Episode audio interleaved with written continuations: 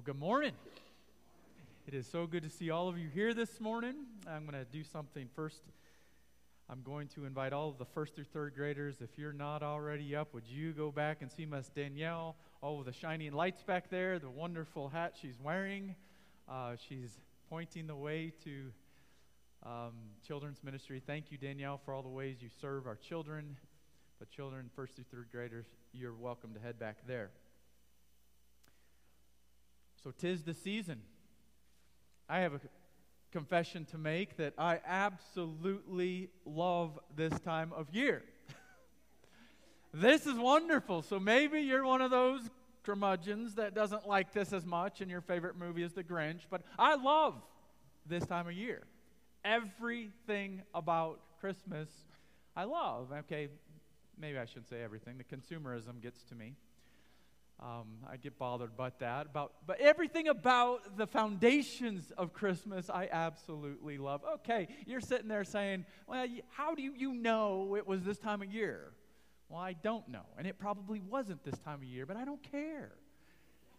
It's my time of year to celebrate the incarnation. And so if you want to jump on bandwagon, you're welcome to. Uh, but we get to celebrate our Lord's birth in such wonderful ways through the songs. Thank you so much for um, music team for playing, leading us in songs. Good to have Phil playing with us today, first time to join the team, uh, and the others who just so, in such a wonderful way, guided us in our worship this morning, worship through song. So welcome, whether you're uh, visiting with us or you're a regular attendant, attender, we're so glad you came today. And maybe you're online listening. We're so thankful that you've tuned in or logged on this morning. We pray that the study is a blessing to you. So, my friends here today, would you take your Bibles and would you turn to Luke chapter 2?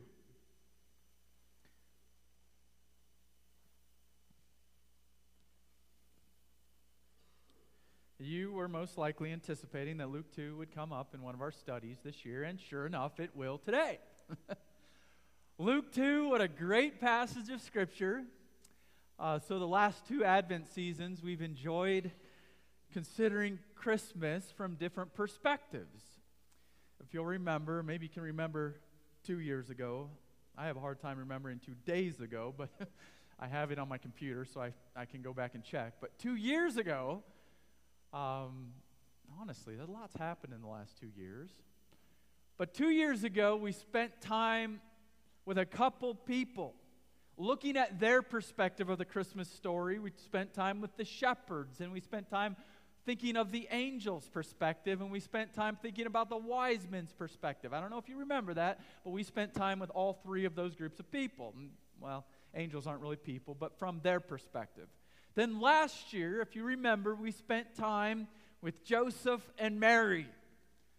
We looked at it from their angle. What was happening in Joseph's life this time? What was going on in his mind? What was he feeling? Uh, what was he assuring himself of? What was the context of life that Joseph was going to and through? And then we looked at the same for Mary. Well, today we're going to go to basically the end of the story. And I don't know why something keeps going on and off here on my device. We'll see if we can work through this. I think we're going. All right. We're going to look at a couple characters this next two weeks, wonderful individuals at the end of the story Simeon and Anna. How many of you ever heard a sermon on Simeon? I'm just curious. How about Anna? Okay, several of us here maybe just can't remember because you're like me, can't remember two days ago. But these folks, uh, my heart has been warmed by studying their story, and I hope it is for you as well. Um, this morning, we will be in the life and ministry of this elderly worshiper of God, worshiper of Yahweh, named Simeon. We find this fellow directly after the formal Christmas story that we read in Luke chapter 2. And we find him in verses 22 through 35. We find the setting of the story in verses 22 and 24. The description of Simeon, which is a wonderful description, the only description you find in all of Scripture for this fella, We find that in verses 25 and 26. And then the wonderful blessings from this Simeon that are in verses 27 through 35. So let's begin this morning. What we're going to do is just take each one of these sections and just read through the story. At the end of each one of these sections, I'm going to make some brief comment and explanation, and then we're going to kind of synthesize uh, the last part, the blessings of Simeon, all as we think about what is happening in Simeon's mind. What is the Christmas story from this guy's perspective, Simeon? So, would you join me in first reading? I will just follow along as I read verse 22, and I will read to verse 24, and then we'll stop and make some comments. Verse 22. And when the time came for their purification according to the law of Moses, they, we're talking about Joseph and Mary, brought him, who we talking about? The newborn Jesus, up to Jerusalem to present him to the Lord. As it is written in the law of the Lord, every male who first opens the womb shall be called holy to the Lord. And to offer a sacrifice according to what is said in the law of the Lord a pair of turtle doves or two young pigeons. All right, so what's the setting? Let's pause for a minute. What's the setting for this story? Well, this 40 day prior to this, Jesus, the Savior of the world, was born in a Bethlehem stable. You know the story well. We're not going to go to the beginning of chapter 2, but you can spend a lot of time this week if you want reading through the story in the first part of Luke chapter 2. At this stage in redemptive history, even after the birth of Jesus Christ, worshippers of God showed faith and obedience by obeying what? The ceremonial law of Moses. And they found this in the Torah. The major hub for all of this ceremonial worship was where? Jerusalem, the temple. So, in accordance with Luke, uh, Leviticus chapter 12, eight days after he was born, Jesus was consecrated through what is known as circumcision. That's in verse 21. Now, in accordance to Exodus chapter 13, I mean, Mary and Joseph were geared in to the Old Testament, to obeying God and His law. Now, in Exodus chapter 13, uh, uh, in accordance to Exodus chapter 13, what this is awesome. In memory of the Exodus Passover, Jesus, as the firstborn son, was ceremonially, ceremonially consecrated to the Lord. Irony of this story, by the way, abounds. He's consecrated to the Lord, his heavenly Father. Why 40 days? Maybe you're asking yourself that question. Why 40 days? Because it says that. 40 days after Jesus was born, he was consecrated. So, why 40 days? Well, it was for Mary's sake, because Mary was very particular about obeying the law of God. For her purification after childbirth, according to Leviticus chapter 12, worshippers of God, female worshippers of God, were to come to be consecrated to God. Mary was to sacrifice a young lamb and a dove or a, purge, a pigeon. If you were rich, if you were affluent, you would bring a lamb and a pigeon or a, a turtle dove. Or if you didn't have so much money, guess what you would bring 40 days after the birth of your firstborn son? You would bring two doves or two pigeons. Guess what Mary brought? Two birds turtle doves, pigeons. And what does that say about her place in life, her and Joseph? They were not affluent. This place in their story, these people were not rich. I love this because this fits into exactly what we looked at last week or last year with Joseph and Mary. Everything about the Christmas story was a tension in their life. Really.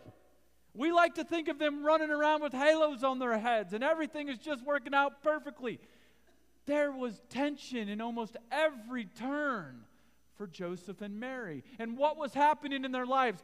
Constantly, God Almighty was saying, Will you trust me? through this story.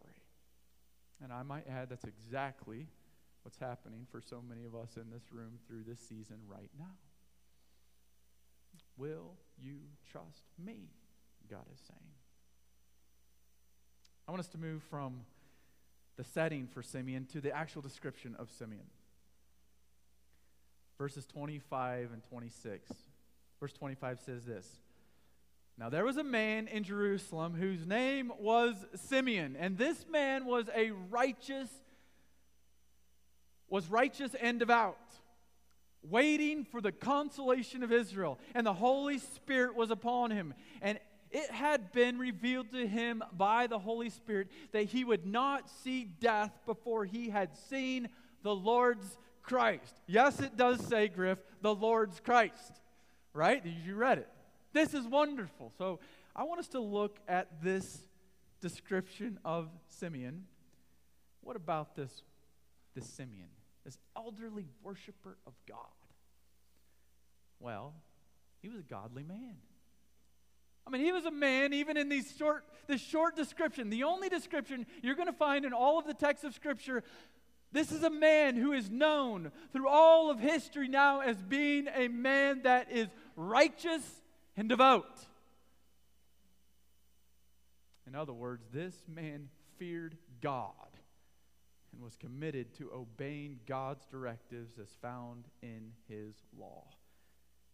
It appears that this Simeon lived in Jerusalem. It is possible he lived somewhere in the outskirts and just re- visited regularly.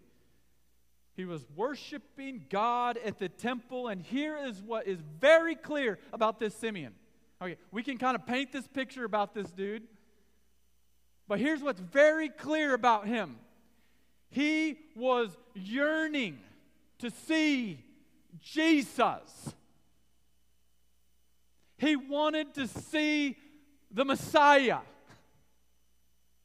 Okay, a quick pause right now. How many of you in this room can right now identify that through the nonsense of the stuff that we've gone through this last year, last couple of years? How many of you are just like, I would see Jesus right now? That's Simeon. He lived his whole life, came to the end of his life, and he, along with thousands of other faithful worshipers of Yahweh.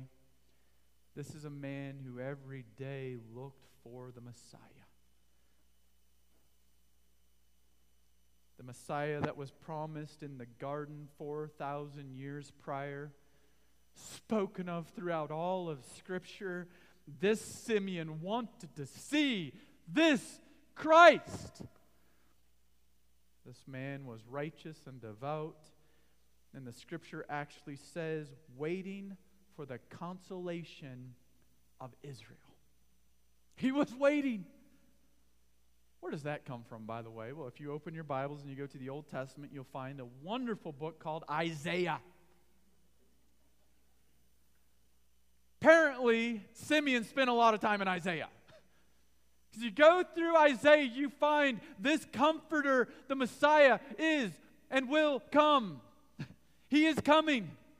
And how does Isaiah, and by the way, in a couple weeks, we're going to look at some of these, these words from Isaiah, Isaiah 9 6, Isaiah 7 14, right after Christmas. We're going to spend some time in that as we launch into the new year. But what do you find in Isaiah? You find a people of God that, quite honestly, are going through a lot of uncertain times. And Isaiah is saying, Don't trust in an alliance here. Don't trust in this alliance. Don't trust in this alliance. Trust in Emmanuel, God with us. Why? Because in Jesus you will find comfort. Isaiah 40, comfort, my children, comfort. Isaiah 9, Isaiah 7, this Jesus is wonderful counselor, the mighty God, the Prince of Peace. And that is the consolation that uh, Simeon was holding on to with all he had. And the passage says, as we work through this description of Simeon, the passage says this the Holy Spirit was upon him. This is awesome. At this point in redemptive history, and we need to remember this, anytime you go to the scriptures, you cannot just make it all fit into one equation. You have to realize that God was working in certain ways through redemptive history, all leading to Jesus Christ. We need to remember that in this point in redemptive history, we're talking about the time of the Old Covenant, the Holy Spirit's ministry was not as prolific as we find described in the New Covenant, where we are at now. What I mean is this God's Spirit moved upon selective believers for, for special, God ordained ministry. But God's Spirit did not permanently indwell on every believer. This would happen, by the way, friends. This would happen 33 years later. Please catch that. Why? Because what is going to happen in the very same spot now where Simeon is holding up the Christ child? It's called Pentecost, the establishment of the church. And as you walk through Acts, as you walk through the New Testaments of your Bible, you're going to find that the ministry of the Holy Spirit indwells every single believer and is the impetus for every step we take in all of our journeys. But at any rate, at this time in redemptive history, this is an abnormal but absolutely amazing situation for a godly man. This godly man, Simeon.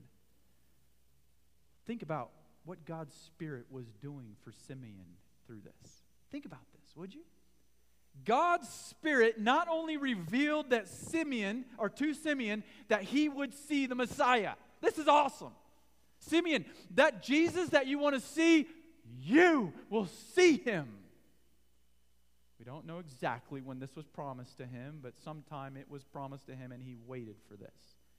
You will see this Jesus, Simeon. Not only did the Holy Spirit reveal that Simeon would see the Messiah before he died, but also the Holy Spirit moved on Simeon in the temple to recognize Jesus. And furthermore, to prophesy about Jesus. A wonderful prophecy that we'll get to in just a minute. Let's transition to the blessings.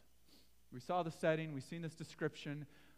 But after Simeon had seen the Christ child, we find some amazing blessings. And who is he blessing?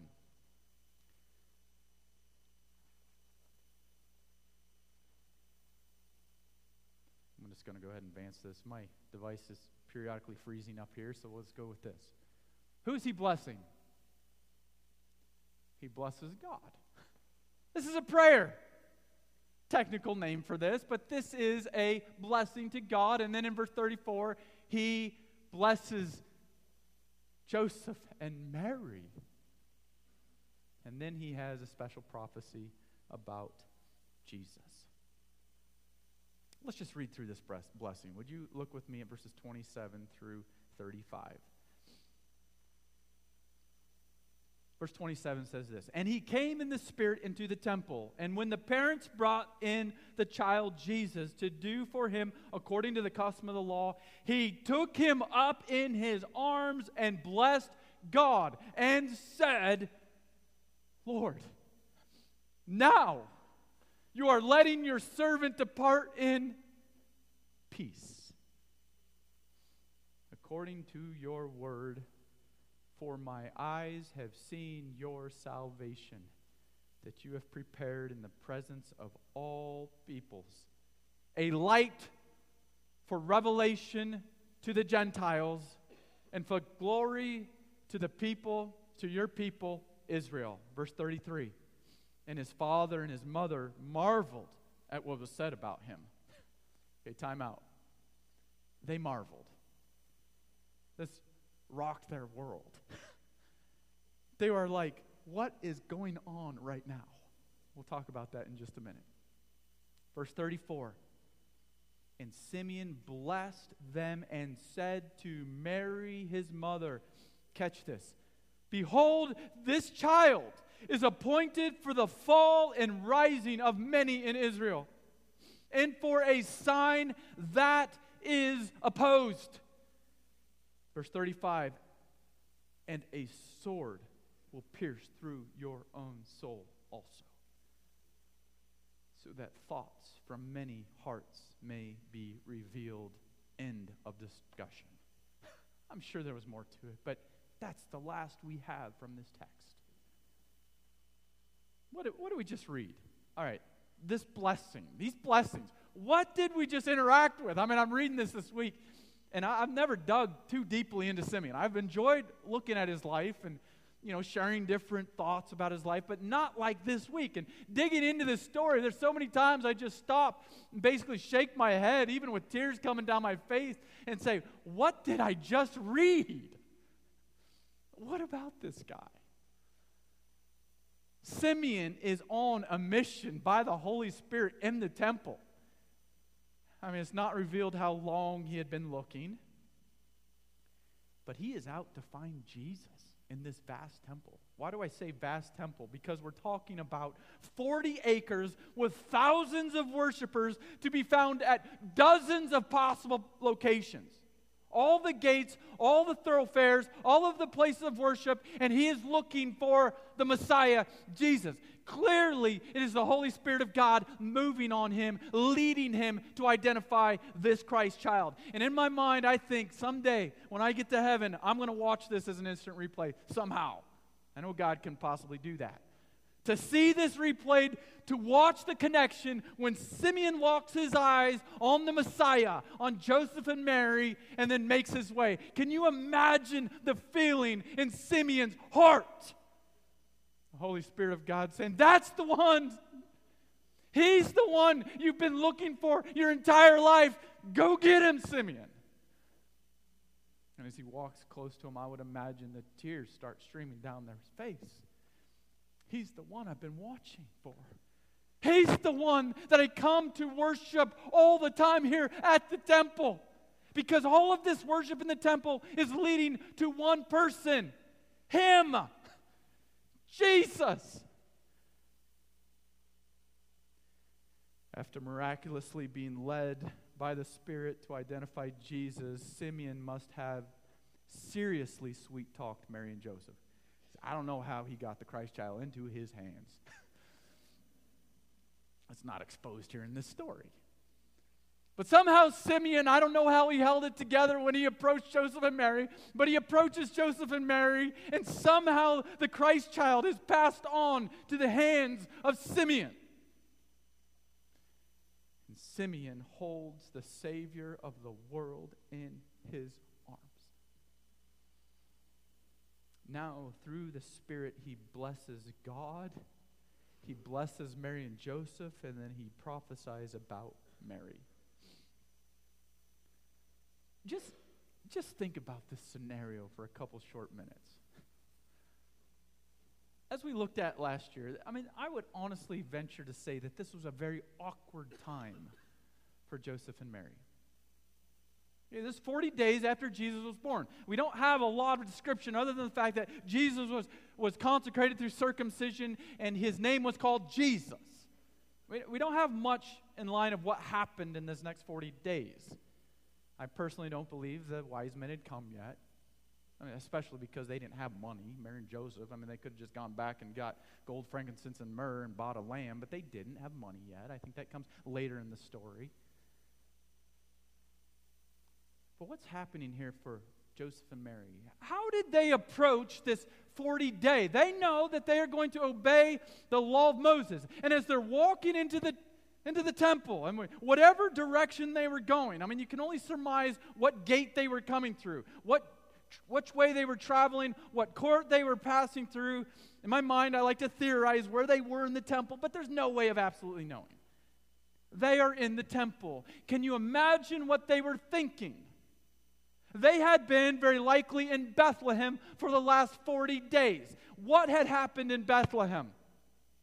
We talked of this last year. I would encourage you to go back and listen to the perspective of Joseph and Mary. I don't think it was all bed of rose ease for Joseph and Mary. How was Jesus seen? Very likely by those in the house of David from Joseph and Mary as an illegitimate child. So that means how was Joseph and Mary to be seen by the family? as unfaithful to each other. And they held every step of the way into the temple. I believe they held to the promises of each angel to Joseph and Mary. God wants us to do this. God wants us to do this. God wants us to do this. I don't think they were hopping and skipping and jumping into the temple that day. I believe as they walked into the temple that day, it was with heavy hearts full of apprehension, honestly, maybe covering up the child in a little bit of a way, walking into the temple to obey God's word and to consecrate this child. But every step of the way, they're like, God told us to do this. This is the promised Messiah. But how is this going to work, God? How? How are you going to make this work for us? And then all of a sudden, you have this old guy come up. That's why I can't wait to get a replay of this. Tears flooding down his face, smile on his face as he just lights up seeing this child, and he says, Can I have the child? No, you can't have the child. Can I just pray over him, please? Pray with you guys. And whatever the case, Mary and Joseph's heart melt, and then Simeon takes the Christ child in his hands, holds him up to Almighty God and out loud starts praying a blessing in the temple. We're talking hundreds, potentially thousands of people looking at this old guy, holding up this child and saying, What is he doing? Can you imagine if you were Joseph and Mary? Can you imagine if you're Joseph? I mean, if he could conceal carry, he would have. Even into the temple. But can you imagine if you were Joseph? And this guy comes and you're like, no, stay away.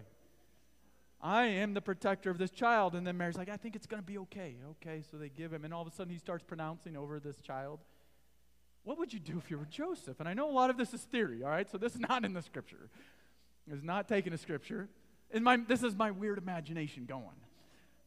But when I think about the story, I think about Joseph looking at Simeon saying, dude, quiet down. Say it a little quieter. This is kind of like a personal moment for us, and you're ruining it. But then, as he gets into the prayer of blessing, they quickly realize that this is more than just some random doing, dude coming up to hold the Christ child. This is a man sent from God. And why? To affirm the redemptive story. All that Joseph and Mary had been told by the angel that they had been mocked about by the family. Now it's alive, and Joseph and Mary looking at each other and saying, I don't know who this random dude is, but he knows too. He got word too. And then Joseph and Mary looking at each other, and what did they do? The passage is extremely clear. Verse 33 says they marveled. In the temple, they stopped and just marveled at what they had just heard. Marveled at what was said about Jesus. That's what the text said. So if they marveled at what was said about Jesus, we're going to take the remainder of our time right now and look at exactly what was said about Jesus. And it's going to, honestly, when I read through this this week and dialed it into it a little bit further, my heart was full because my brothers and sisters in Christ here who have come to Jesus Christ in saving faith, guess what? You're in this passage because you are part of the nations. You are part of the Gentiles. We have been brought into God's family by His grace alone, and this was pronounced in the Jewish temple. Would you look with me at some more of what is said here? And actually, I'm going to just propose this key truth for us to look at and, and meditate on this week. Um, I think as you go through exactly what Simeon says, I think you got to dial in on this key truth. Here it is. As seen through the joyful declarations of Simeon, God's gracious plan of salvation has been secured in Christ. Those three words secured in Christ. The Christ has come. Here he is. All of those years, 4,000 years of anticipating the Christ. And now the Holy Spirit is coming on this man Simeon to say, There he is. This is him. And the beauty of this story, we find that God's gracious plan of salvation has been secured in this Christ child. But there's more to what's said here.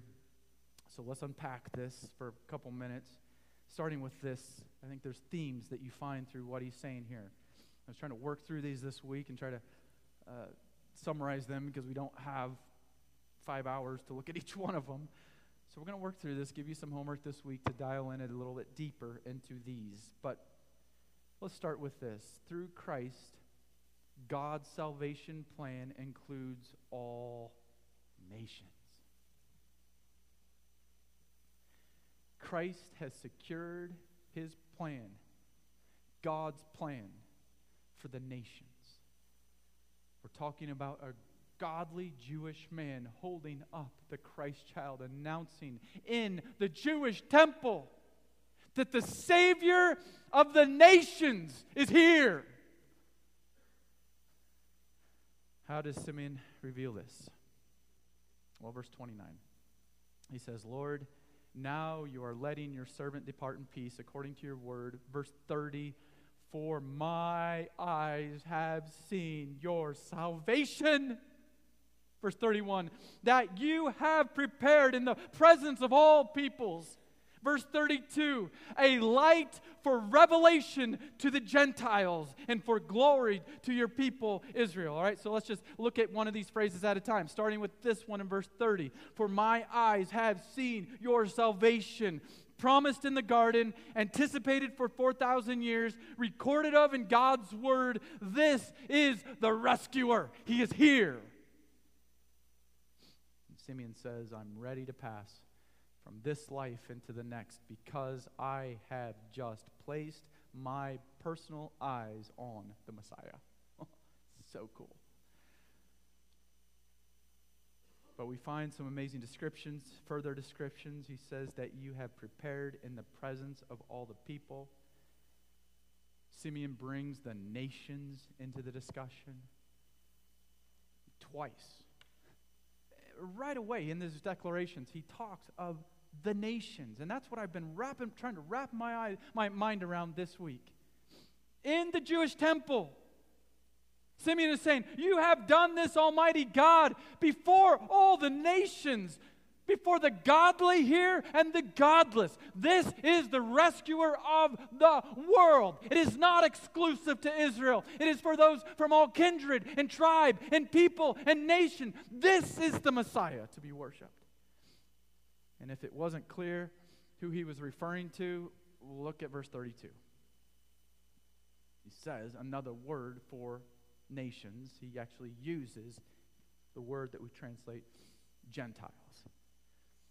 A light for revelation to the Gentiles and for glory to your people, Israel.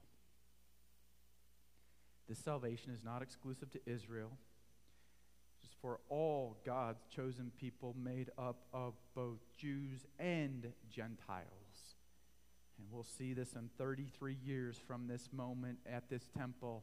You will see the cross of Jesus Christ that is sufficient to save all who come to him in, saving, in, in, in faith. I, again, I, my mind goes back to Isaiah. Simeon knew Isaiah really well, I believe. He hung out in Isaiah a lot. Isaiah 49, verse 6 I will make you as a light for the nations. This talked of the Messiah. The Messiah would be made to be a light for the nations, that my salvation may reach to the end of the earth. Write down that verse, Isaiah 49 6. This is you and me in the Old Testament of Scripture. Not only are we promised in the Abrahamic covenant that through Abraham his seed, all the nations of the world would be blessed. We are in Isaiah where he says Jesus will be a light to the nations. My friends, if this doesn't get you excited that you are in God's plan, something's wrong. Because you and me are in God's redemptive plan, a plan established before the very foundations of this world. Christ is a light to the nations. He shines in brilliant splendor. And that's actually the wording. He's a light to the He's a light to the Gentiles and he shines. That's the word glory. He shines in brilliant splendor to Israel. Uh, this is what he, I believe Paul in the book of Ephesians says that in Christ, this is the great mystery, that in Christ, Jews and Gentiles are brought together in the church. That's where this happens. By the way, who's writing this? Just a quick timeout, contextual timeout. Who, who's writing this? Obviously, the divine author is the Holy Spirit, right? Peter and Paul both remind us of that. But, but who is writing this? It's a fellow by the name of Luke, doctor. And who did Luke hang out with? Who was the apostolic undergirding for the writings of Luke? It was the Apostle Paul. The Apostle Paul, ironically enough, is known as the apostle, the missionary to whom? The Gentiles. It would make sense, complete sense, that the writing of Luke through the ministry of Paul would point out Simeon's comments here about Jesus being the light to the Gentiles. All right, let's go to this next one. Not only through Christ, God's plan includes all the nations. God's plan, salvation plans, includes both just judgment and blessing. And we need to wrap our minds around this because a lot of times when we enter into this Christmas season, it's all merry and joy. Not merry, Mary and joy. You understand what I'm saying? And festivity. And it should be because Christ was born. But the purpose for Christ's birth was not just, and I've seen several of you comment on that this, this the last couple days, the purpose of Christ's birth was not just to give us another wonderful holiday. It is to lead us to the cross of Jesus Christ. Think about what is being said here. Simeon is talking about God's redemptive plan being secured, and God's redemptive plan includes both judgment and blessing. Verse 34 Behold, this child is appointed for the fall and rising of many in Israel. Who appointed? God did. This Jesus will be the lamb to those who believe. If you go right back to Isaiah, he's going to be the lamb to those who believe. He is going to be the lion to those who reject. This Christ will be the stone of stumbling, the rock of offense for some, but this Christ will be the pro- provider of great blessing for others. The proud will be brought low, and the lowly will be exalted. That is the story of the scriptures. Through this Christ, judgment and blessing would both come.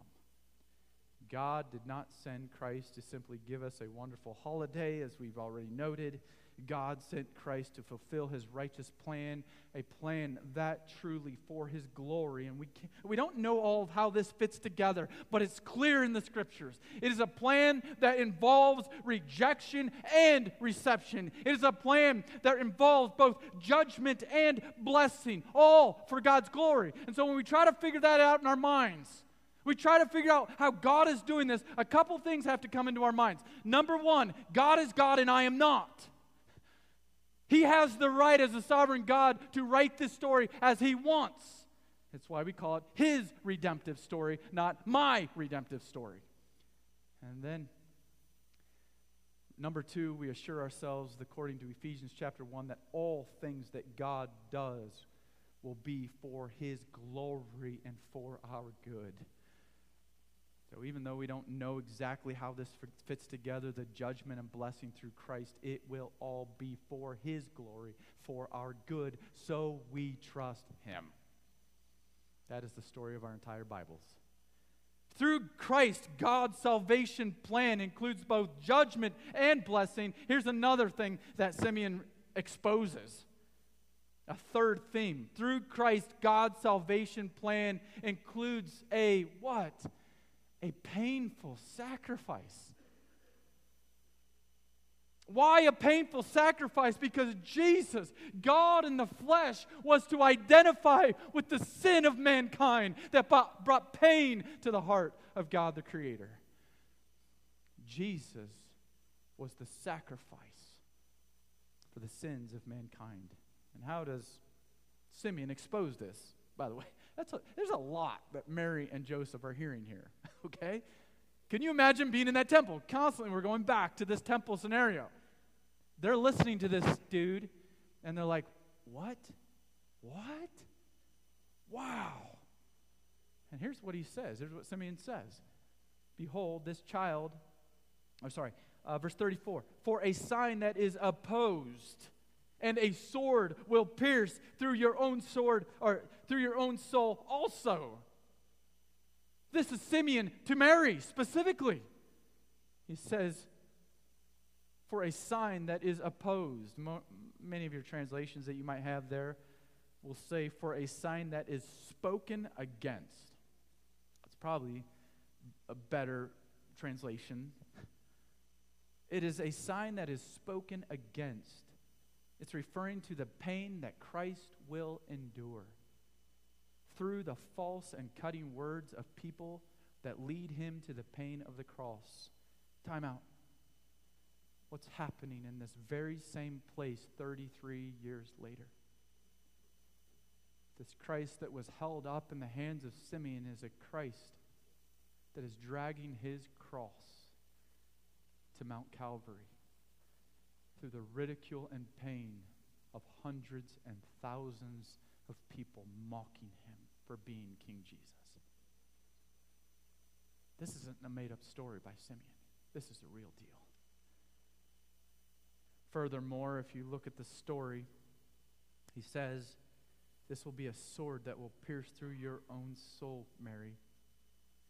Mary will undergo incredible inner pain as she watches her son endure rejection and suffering. Friends, this is the reality of the incarnation. Christ secured God's plan through the pain of the cross. Again, God did not send Christ to simply give us another wonderful holiday. God sent Christ to go to the cross for our sins. Sure, Christmas is about the joy of the manger, but let us remember that it is also about the pain of the cross. Simeon declares that through Christ, God's salvation plan has been secured. It includes all the nation, it includes judgment and blessing, it includes painful sacrifice. There will be pain involved for both this child and this mother. By the way, your mind starts going, doesn't it? We don't find Joseph recorded and what's happening. I personally think that Joseph passed off the scene sometime in Jesus' childhood to early adulthood. I can't substantiate that. I think he was an older gentleman that passed sometime in that era. We don't find any prophecy about him, really, in regard to Jesus' sacrifice, but specifically Mary. This will be a pain in your heart, Mary. Well, there we find, then we find a fourth theme. Let's look at this fourth theme because this is really at what's at the heart of your entire Bibles. We've looked at this in the last year that the story of your Bible is that God does not just want outward conformity, He wants the heart. And so, what is the ministry of Jesus Christ? To get to the heart. And that's exactly what Simeon says here. If you look with me at the end of verse 35. Uh, Simeon says to Mary, and his sword will pierce through your also also through your soul so that thoughts from many hearts may be revealed. Simply enough, the ministry of this Christ, proven over and over and over again through the description in the Gospels, in the Bible that you're holding right now, the ministry of Jesus Christ is to get to the. Christ is not interested in dealing with outward conformity simply with outward conformity in line with the new covenant prophecies, prophecies in the Old Testament. Christ's ministry would involve this the transformation of the heart. We've talked about that. And so, what is Simeon prophesying here? This Christ child will reveal the hearts of many. All right, so let's make this incredibly personal. My friend here today, this Christ child who Simi was holding, he came to deal with the sin in your heart and my heart. Honestly, when I go through this this week and, and I periodically read through this account, I, I stop and I say, what a cool story. I cannot wait to get a replay. This is going to be so cool. I wonder if it's how I imagine it. But Christmas, from Simeon's perspective, involved ver- verbal recognition of the Christ child, who was the foundation of God's entire redemptive plan. It involved, I mean, Simeon acknowledging, saying it verbally, that Christ was the one who secured God's plan. Everything in human history is pointing to this person in my hands right now to Jesus, the King of kings and Lord of lords. And Simeon got it. This was a cause for rejoicing. So not as not much is shown us in this story, not any of it is shown of what happened after Simeon gave back the Christ child. But I can only imagine as he went to his home, his dwelling, wherever he lived, that that night he sat there in contemplation potentially for hours. I, I don't know if he slept that night. With a smile on his face, seeing, I just saw the King of Kings and Lord of Lords. I saw the Messiah. So I kind of want to bring this to, the head, to a head here. The conclusion. Have you seen the Messiah? No, Andrew, I didn't see him. Well, how? Here's how. This Bible tells you all about this Messiah. Have you come to meet this Jesus? All of human history pointing to this one Christ child who is the foundation of all of God's story. Have you met Jesus? Along with Simeon, will you?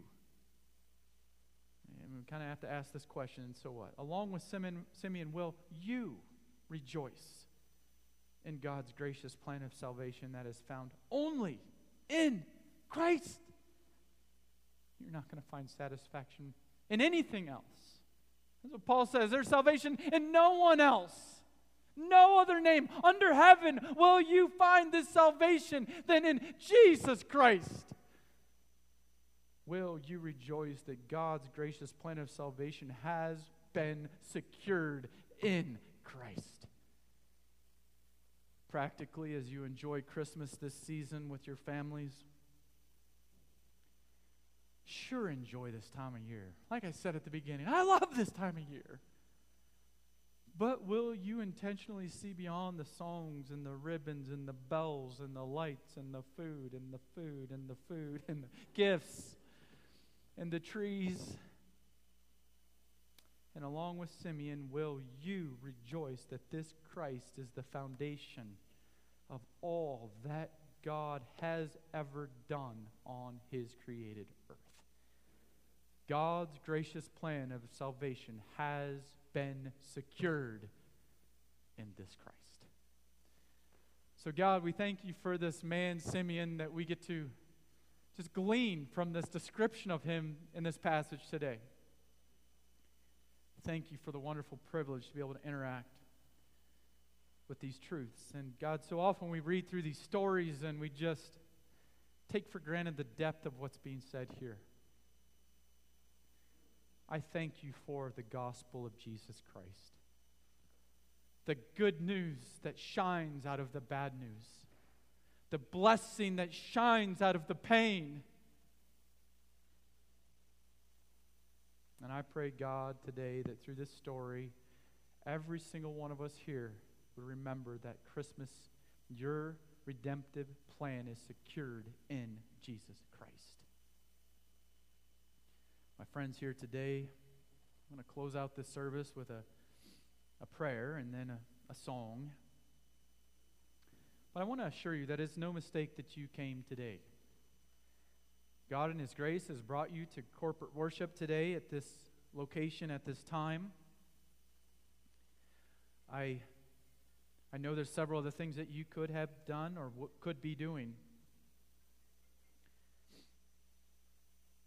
But I want to encourage you that God wanted you to hear what we talked about today for whatever reason. I think the main reason is this that we would remember the reason for this season is Jesus Christ. Would you pray that God would give you the grace to focus on that?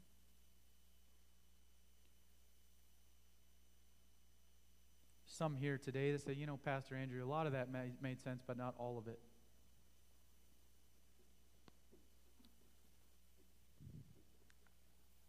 Going to tell you something very important for you to hear.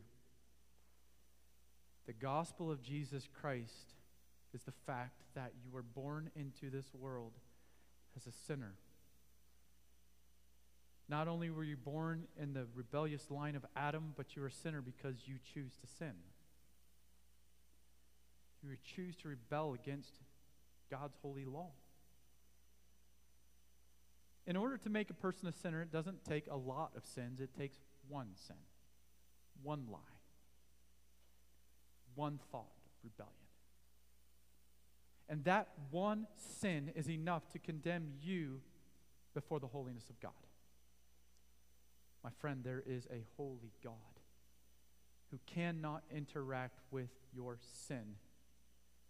He must punish your sin, but my friend, that is the wonderful story of the gospel. That 2,000 years ago, God sent Jesus, God in the flesh, to be born in a miraculous way, to live a sinless life, and to go to that cross as our substitute. He went to that cross to pay for my sins. Scripture says, Believe on the Lord Jesus Christ and you will be rescued. So, my friend, have you placed your faith and trust in Jesus Christ? If you've never placed your faith and trust in Jesus Christ, I would encourage you don't go another day. Some of you have heard this story your entire lives, but you've never stepped out in faith placing your faith in this rescuer. Would today be that day? I'm going to close out this service with a prayer and a song. There will be chaplains at the front here. Elders will be around this building. And if you still have questions, would you come talk with us about this? We would love to explain to you more about the love of God that is expressed to you on the cross of Jesus Christ. There may be some in this room that need to go home and interact with the scriptures. Get on your knees and struggle some more with this. But I would encourage you don't delay. You don't know when your last breath will come. Others of us here today, we pray by God's grace. We have come into relationship with God. Now, by God's grace, let us worship this Christ all week long because He alone is the foundation for God's redemptive story. Thank you, God, for all that you taught us today from your word. Bless now as we sing the song of praise to you. I pray that you would help it to come from hearts of gratitude and humility. We love you. We pray this in Jesus' name. Amen. Amen. Thank you for your attentive uh, ears today. I pray that it goes beyond the ears into the hearts this week. Um, thank you for coming in worship. Would you stand as we close out in this song of praise? We're going to sing Jesus, Messiah. If you know this, sing it out. If you don't know it, worship with the songs. Some of you came ready to share of your resources. Boxes are in the back or share online. Go with the blessing of an Almighty God as we worship this Christ every moment of